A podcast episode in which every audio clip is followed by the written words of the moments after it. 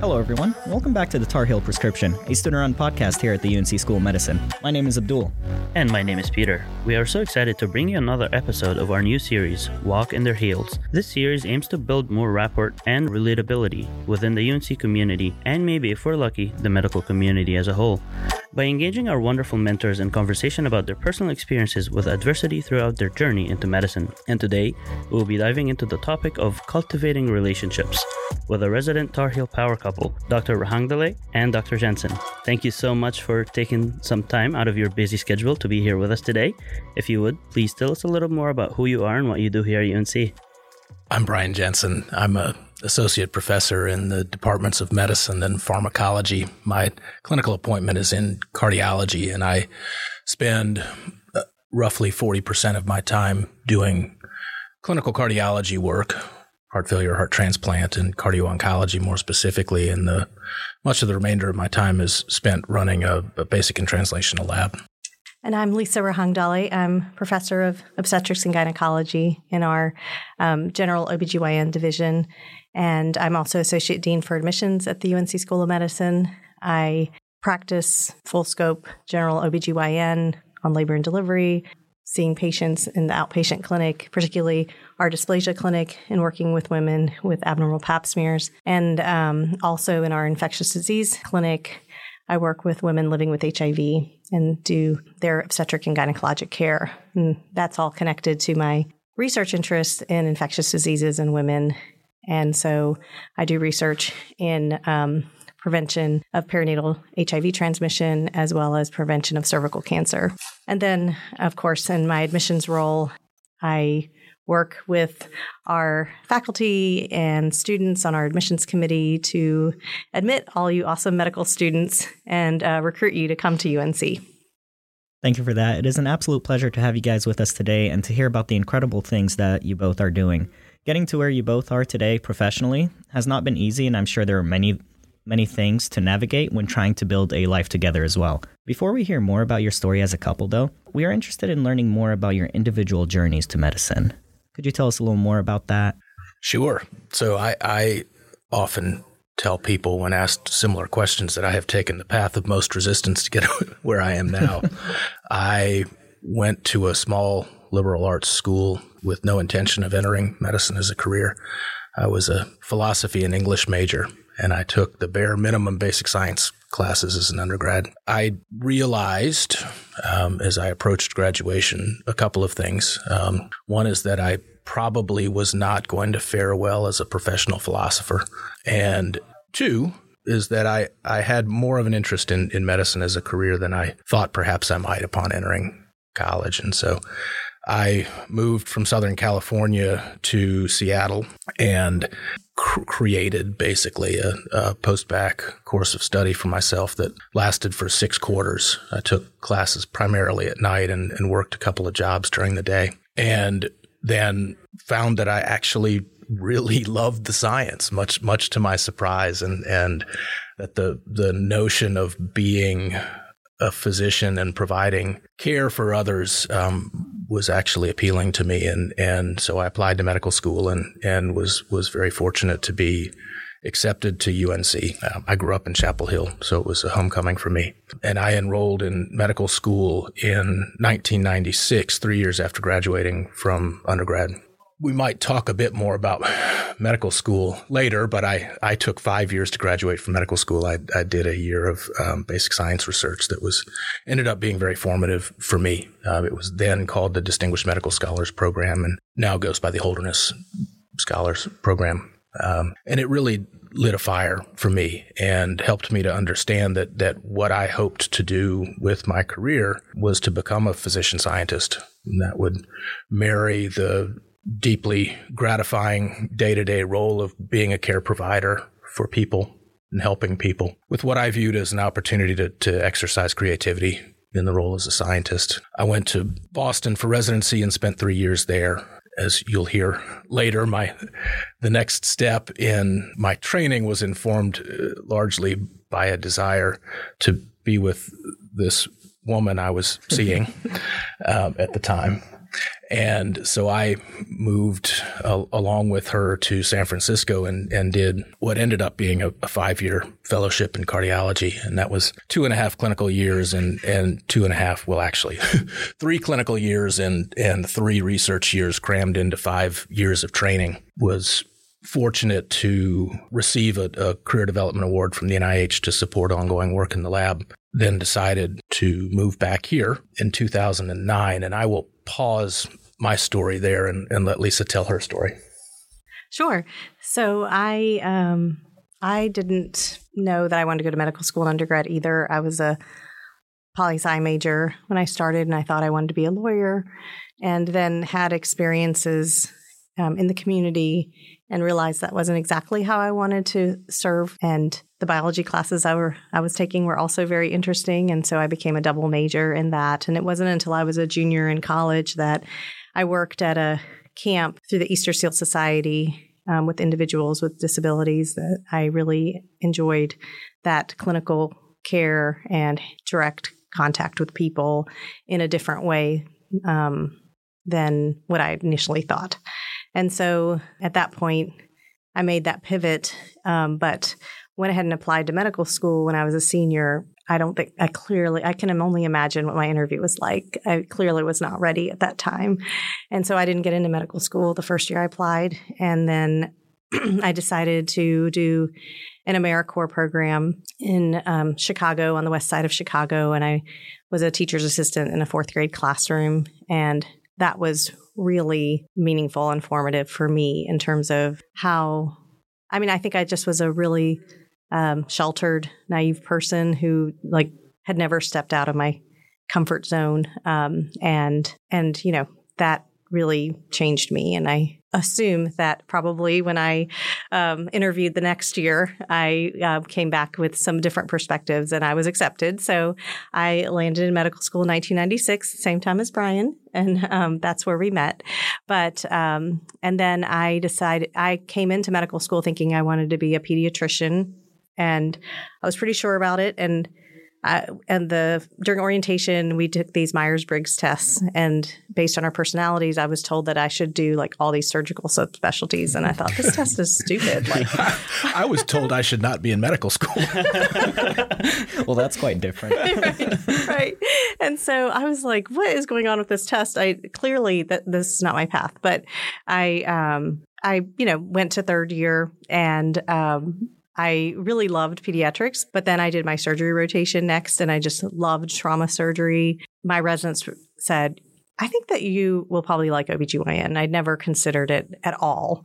And then I did OBGYN and I still had some back and forth about surgery versus OBGYN, but ultimately OBGYN let me fulfill my public health interests and um, clinical interests. And I felt like I was able to have everything that I would want in a medical career through that field. And so then um, I graduated and started residency in um, Chicago, did my four years of OBGYN residency, and I was finishing residency at the same time when Brian was finishing residency. And then we moved to San Francisco, where I did a reproductive infectious disease fellowship, which is not a boarded fellowship, but um, it was based on my interest again in perinatal HIV transmission and prevention.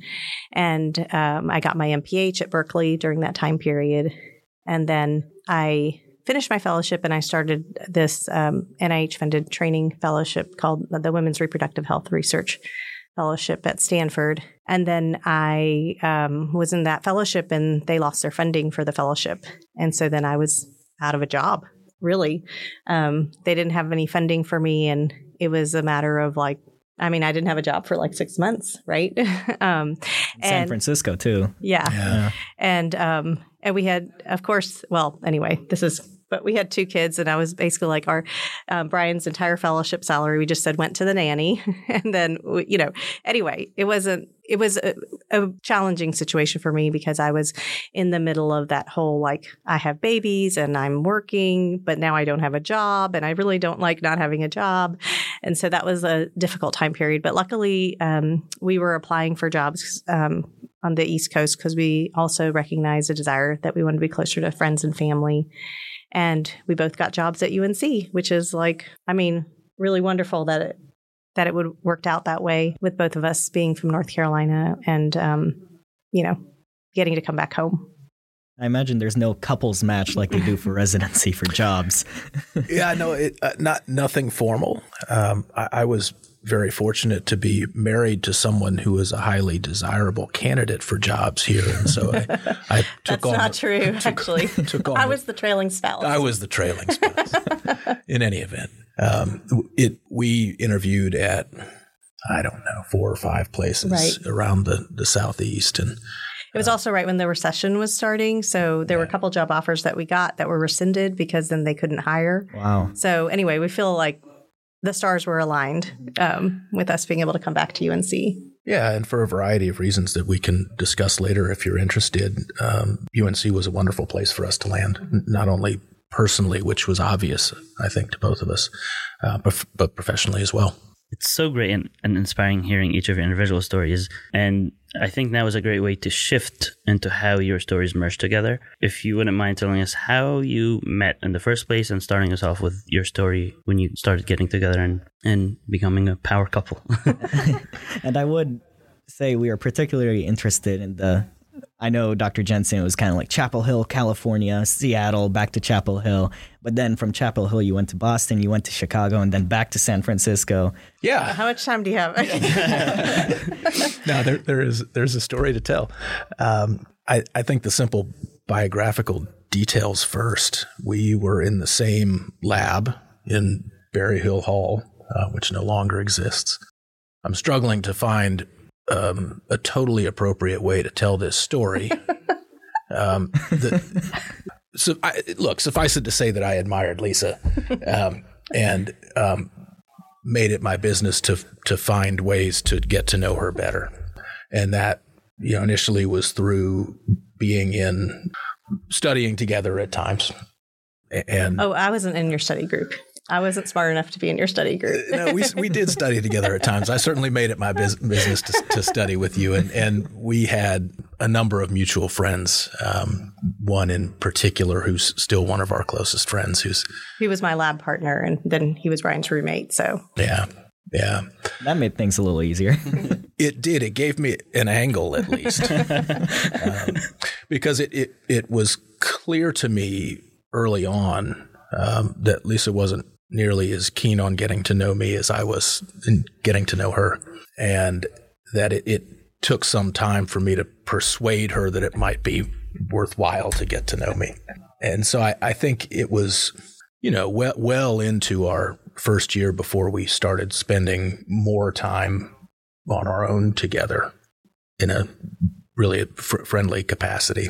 I'm going to stop here and allow Lisa to offer her perspective. Yeah, I mean, I um, came into medical school not interested in meeting anyone. I was already seeing somebody, and you know, so that wasn't really a goal of mine.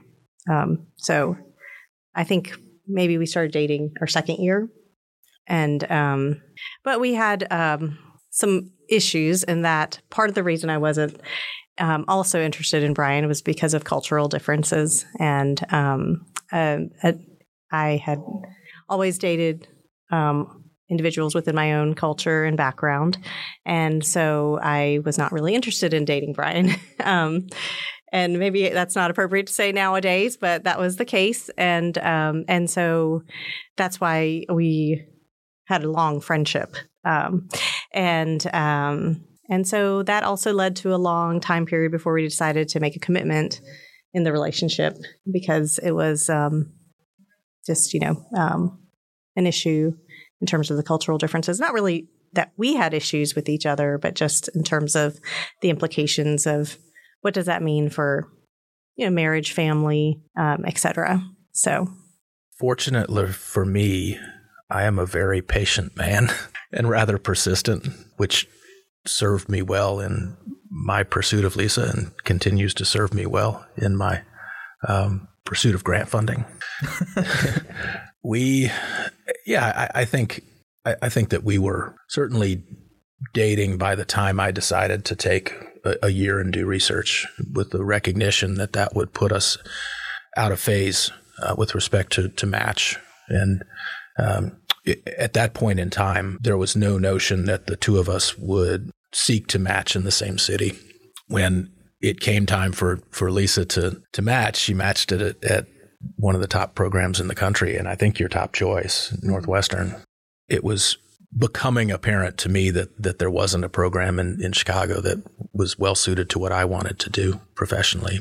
And so when I returned to clinical duties um, in what was my fifth year of medical school and, and applied for residency, I, I, did apply to two places in Chicago, but but nothing really suited. And, and again, there was no there was no notion that we would commit to being in the same city at that point in time. So I went off to Boston and we had a long distance relationship that was variably successful over the course of three years. um, uh, I suppose you measure the success by the end product, and I, uh, ultimately things things turned out worked out perfectly right. for me.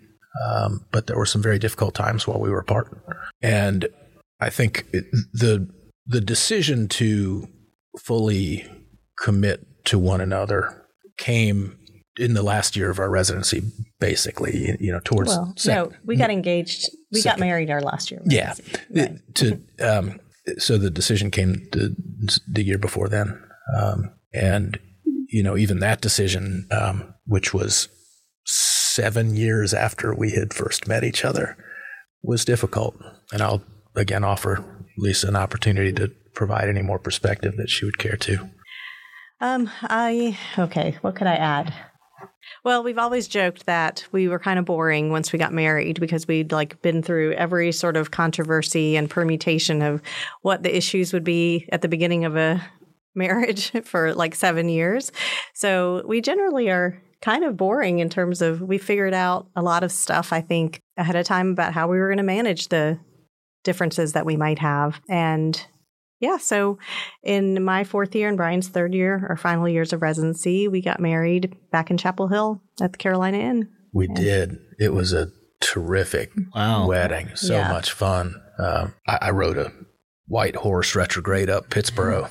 Yeah, we had an Indian to, wedding. Yeah, so. yeah. We we were informed, and you can choose whether or not to retain this in the final clip. We were informed by the the um, facilities folks at the Carolina Inn that ours was the first ethnic wedding that they had hosted. so we were very very excited by, by right. that notion. So we'd taken over the entire hotel, and then people who weren't even guests were coming down to see what was going on because it was so loud and there was all this stuff. going on. we had a live band and a tabla playing. Amazing. It yeah. was awesome. And then um, all these people were coming up to our parents and they were saying how they because they had seen that we was in the courtyard, so they'd seen the wedding. And this is like 2004, so I don't think there was that much like mixing of cultures that I think that right, know, probably yeah. you guys um, engage in. And so even in Chapel Hill, and so. Um, it was just funny because all these people that weren't guests were coming up to our parents and speaking to them and I just anyway. It Trying was to join the party. Yeah, I was like, did they have a drink in their hand as well? Is there a cash bar? I know, seriously. So anyway, uh, no, it was uh, it was a lot of fun, and then we then we moved to San Francisco after we'd been long distance for basically four years, and started you know life there. Yeah and that's where we had um, our first two kids in 2006 and 2007, two girls. 16 months. Um, I'm definitely a not, do as I say, not do as I do OBGYN.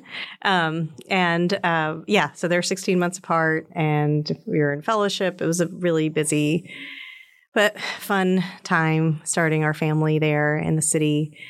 But I think eventually again with the job prospect issue and also just having two kids being far away from family. And for me i grew up with most of my family um, in india and i never got to grow up with grandparents. I never got to grow up with like the big extended family and i didn't i wanted to have that for my kids. So i really wanted to move back to north carolina and i think that was a decision that was a tough decision because for brian the best place for his career where he was like taking off, you know, was um, there to stay there.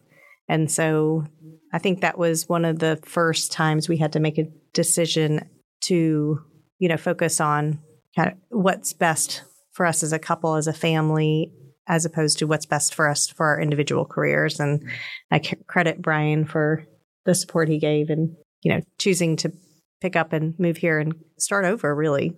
Yeah. You know, ultimately, like, like any decision uh, where there are competing priorities, you have to identify your top priority, operate based on that identification. And while career certainly was and is a, a priority for me, um, family was and is my top priority. And it was evident to me, I, I, at least as generous in, in crediting me, you know, it was certainly evident to me that from a, on a personal level, being back here was much better for me, not, not just as a member of the family, but for me in general. Um, my family's here. And so the notion of coming back, while a little bit frightening, frightening, uh, professionally, largely, mm-hmm. also when examined rationally, just was clearly the right choice to make. And it wasn't because UNC was a bad place professionally. It was just because with what you had started, your mentor was mm-hmm. there at yeah. UCSF, your lab was, you know, everything was set up, set up yeah. there, yeah. and everything had to. He had, you know, I don't think you really had all of that set up already here. Right. Yeah, yeah, time. no, that's right. If this if this were a podcast focused on career development for MSTPs or, or PhDs, um, I would spend some time talking about why you should not do what I did pro- professionally. But again, that that uh, joking aside, that would that discussion would be couched in the context of of understanding, as I did then, that that family was and always will be the, the top priority. Um, so yeah, professionally, the first couple of years here were quite challenging for me. Actually, I had to build a lab as someone who was in no way prepared to to start a lab. Um, took on more clinical duties than I than I should have. Um, because I was asked to do so, but also because I, I love clinical medicine and found it hard to say no. Um, and you were the course director. And I, I was the course director for the cardiovascular block and, and part of the the committee that that designed the the extant TEC curriculum actually and loved that truly did but it was really only until i had been here for for 3 or 4 years that the science piece of the career started taking off um, and so the yeah professionally the the first couple of years were quite challenging for me um, plus, we had another baby. Plus, we had another baby. That's right. it makes it three now. That's right. Yeah. That's right. And that's as far as we go. um, they are um, 16, 15, and, and 12 now. Yeah. He claims to be the only true Tar Heel in the family because he was born here. Through and through. Rohan yeah. does, yeah. Yeah, Rohan does. Yeah. And I can only imagine how challenging it is, uh, challenging these two different specialties, cardiology and OBGYN, within the same household. And we're especially curious how do you guys kind of make it work? How do you choose, for instance, career versus family? How do you balance those two careers because they are both demanding in their own right? And if you could talk a little bit more about kind of like the pros and cons of having a spouse within the medical field, maybe more on the pros, but if you want to sprinkle in some cons, uh, feel free to do so. Yeah. Well, it, because you asked for advice, I'll provide some, although um, a little bit unsolicited in terms of content. Yeah, marry whom you love, right? That that's first and foremost, right? And if that person happens to share a career that's similar to yours, then then um, so be it. Fortunate to have married someone I loved and love, um, and so everything else follows naturally from that. There there are challenges with regard to, to management of time and raising kids. And, you know, th- those flow more from being two professional people who, both of whom are fairly ambitious and, and inclined towards work. Um, I don't think that's unique to the medical field. But again, I, th- I think Lisa and I, as she said, spent seven to eight years before getting married, um, coming to the realization that despite our cultural differences that we actually shared a lot of core values and that, that I think it was those core values that, that helped us uh, and, and continue to help us, you know, navigate being a working couple with three kids. Yeah. And I would just add to you should marry someone you love and someone who's your friend. Yeah. Because at the end of the day, that friendship is what's going to like make you laugh rather than cry and a lot of the things you have to deal with uh, and sustain you um, even when sometimes you are not so happy with each other because i think you're very forgiving of your friend anyway. But uh, in terms of um, the professional piece yeah i think i guess a pro is that you understand what it is the other person is dealing with. I don't think that many people can truly understand what it, what it, we deal with when we are working as physicians, particularly in clinical settings, and the emotional toll and um, why we are so engaged in our jobs because it's not just a job. It's um, so much more than that. And so it's much easier to, for your partner to understand that um, if they also share those similar, um, you know, professional attributes. Uh, yeah, I mean, I, I think that as I sit here and think about it, the the key the key concept, the key value that enables us to to mostly successfully navigate this is trust, and that trust is born of being friends, as Lisa said, knowing each other. But I think also trust grows from a shared understanding of experience, from a shared experience, and I think that the fact that, as Lisa said, that we we understand each other's professional existences better than we might if we both weren't physicians. Enables trust and it's that trust that facilitates the success that we've had um, i think. And um, I, you know there there are simply I, I think you, you know i understand that there are times in lisa's professional existence that are going to be really busy. And she's going to be less able to to do other things. Um, and she understands that there are similar times in in my professional existence when a grant is due or a week on the inpatient service where I'm just less able to contribute at home than I would otherwise. But I, I think because we trust each other and understand right, uh, yeah. those those um, obligations, we recognize that it all comes out e- even ish. Works easier. Yeah. yeah. Yeah. And, um, and, uh, you know, the other pieces is that you have to be, now I'm speaking from my own perspective. I can't identify Brian's perspective, but as, um, a mother and, um, a wife and professional, you know, there's a lot of expectations of can you do it all? And um, honestly, you can't do it all all the time. There are times when you, Brian describes it as a seesaw, um, as opposed to balance, right? Sometimes the seesaw is one way and sometimes the seesaw is the other way, but um, overall, you have to find ways to get it to even up throughout over time, uh, as opposed to on a it isn't necessarily that way on a daily basis. We also, you know, you have to out, you know get help. You know, we are lucky that we have family around and that was a conscious decision uh, because of the benefits of being around family for ourselves and our kids, but also to have support. And we also have had nannies and we've had an au pair living with us for many years, different ones, uh, just in the recognition that we just we can't do it by ourselves. Right, so yeah. we whenever people ask me, how do you do all of this? It's definitely not just me. And I think as a woman having a partner who is supportive of your career is the number one thing. I mean, I think that really you have to even though you can be friends and love each other and whatnot if you want as a woman if you want to have a career and again i'm just speaking from my perspective if your partner is not supportive it's not going to happen it's just not and um, and I'm sure that as a guy, you could say the same thing, but I just think that that is really key because there's so many expectations that women put on themselves and others put on women that I think um, if your partner can't um, support you, then it just it just becomes very hard.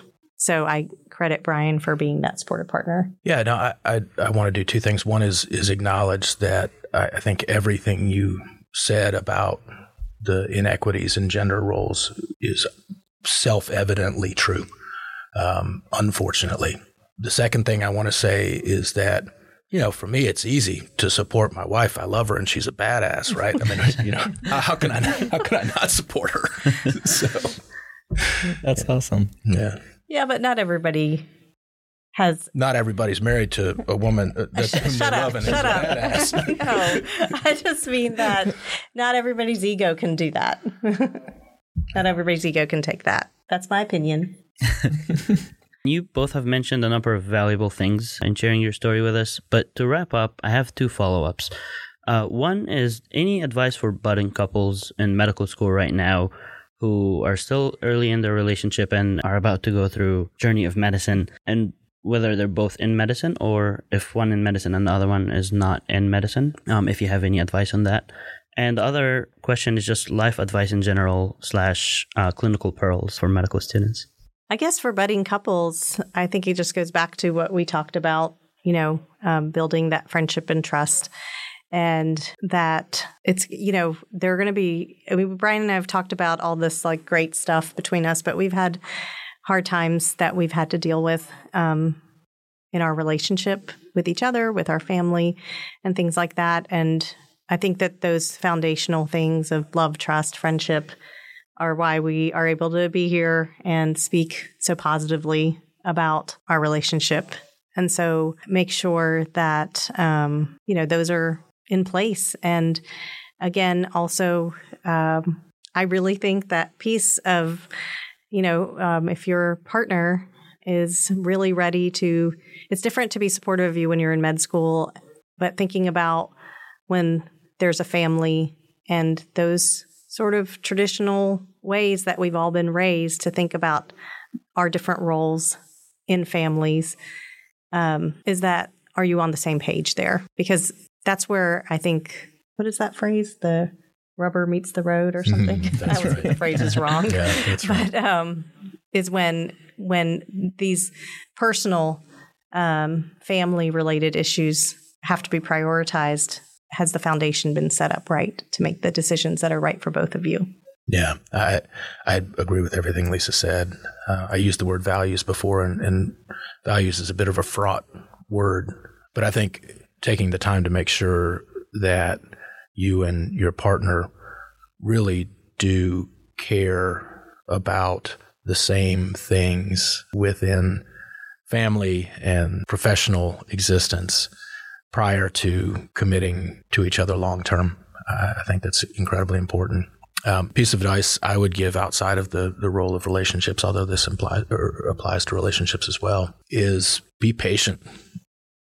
Keep the long view in mind. I know that it feels like medical school is interminable and that you will be in training forever. But when you consider that you will be a practicing physician for decades, the years that you spend in training are actually relatively short. Um, so be patient with yourself during those years. Take as many years as you need in training to assure yourself that that when you begin practice, you begin practice in, in as close to the ideal job for you as possible. Because again, you'll be doing that for decades. And I think the same patience can and should be applied to uh, relationships as well. Patience and, and long term perspective. Patience and long term perspective. And I agree. It it feels like medical school and training is never going to end for us. I would also add that medical school and training is also a time where you find another family, your work family, and the people that you work with and you're spending all these hours with. They're really wonderful people, and uh, and I have long, you know, lifelong friendships from those times. Really funny stories, you know, just things that you know you'll see it when you're interacting in the in that environment just things that like nobody else will get because uh, of the unique position we're in when we're working in a clinical environment and so i find that also very enriching and something that other people don't get uh, and is uh, something that fulfills you in a way that um, maybe isn't going to be fulfilling in a different profession. So I, oh, Brian always say you still live your lives during that time period. You heard we met each other, we had kids, we've you know been doing all the things while we've been also pursuing um, our training and things like that. So all of that can happen in parallel. Right, yeah. and being a badass at your job. as well. right. That's right. I'm mad at you. Don't cut that piece. It will stay. Um, I always find it interesting, and Peter, you can relate to this. Dr. Shenvi, whenever they're giving us uh, advice with OAE, they always have this PowerPoint slide of where you are in your journey. And the arrow is always on the far left of the page, right before step one, and that you have all these other steps. But it's like you said, we're living our lives it's part of the journey. And although the outcomes, as you said, Dr. Jensen earlier, kind of explain or rationalize the process of getting there, but the journey is just as important. With that, really, I think this is a wonderful note to end on. Uh, I want to thank you guys so much for being on here today and sharing this incredible journey, starting with the cultural differences and the mismatched residencies and no job and having to move back across the country, ultimately culminating in the first ethnic wedding of Chapel Hill. um, it, it has been an absolute privilege to hear your story, and we're so humbled to have learned some things from your experiences. And to our listeners, that was Dr. Lisa Rahangdale and Dr. Brian Jensen, and a little window into their story. My name is Abdul. And my name is Peter. If you think someone else would benefit from listening to this episode, please share it with them and remember to follow the Tar Heel Prescription on Instagram to keep up with our speaker highlights on upcoming episodes. Thank you for tuning in today, and we will see you next time on the Tar Heel Prescription.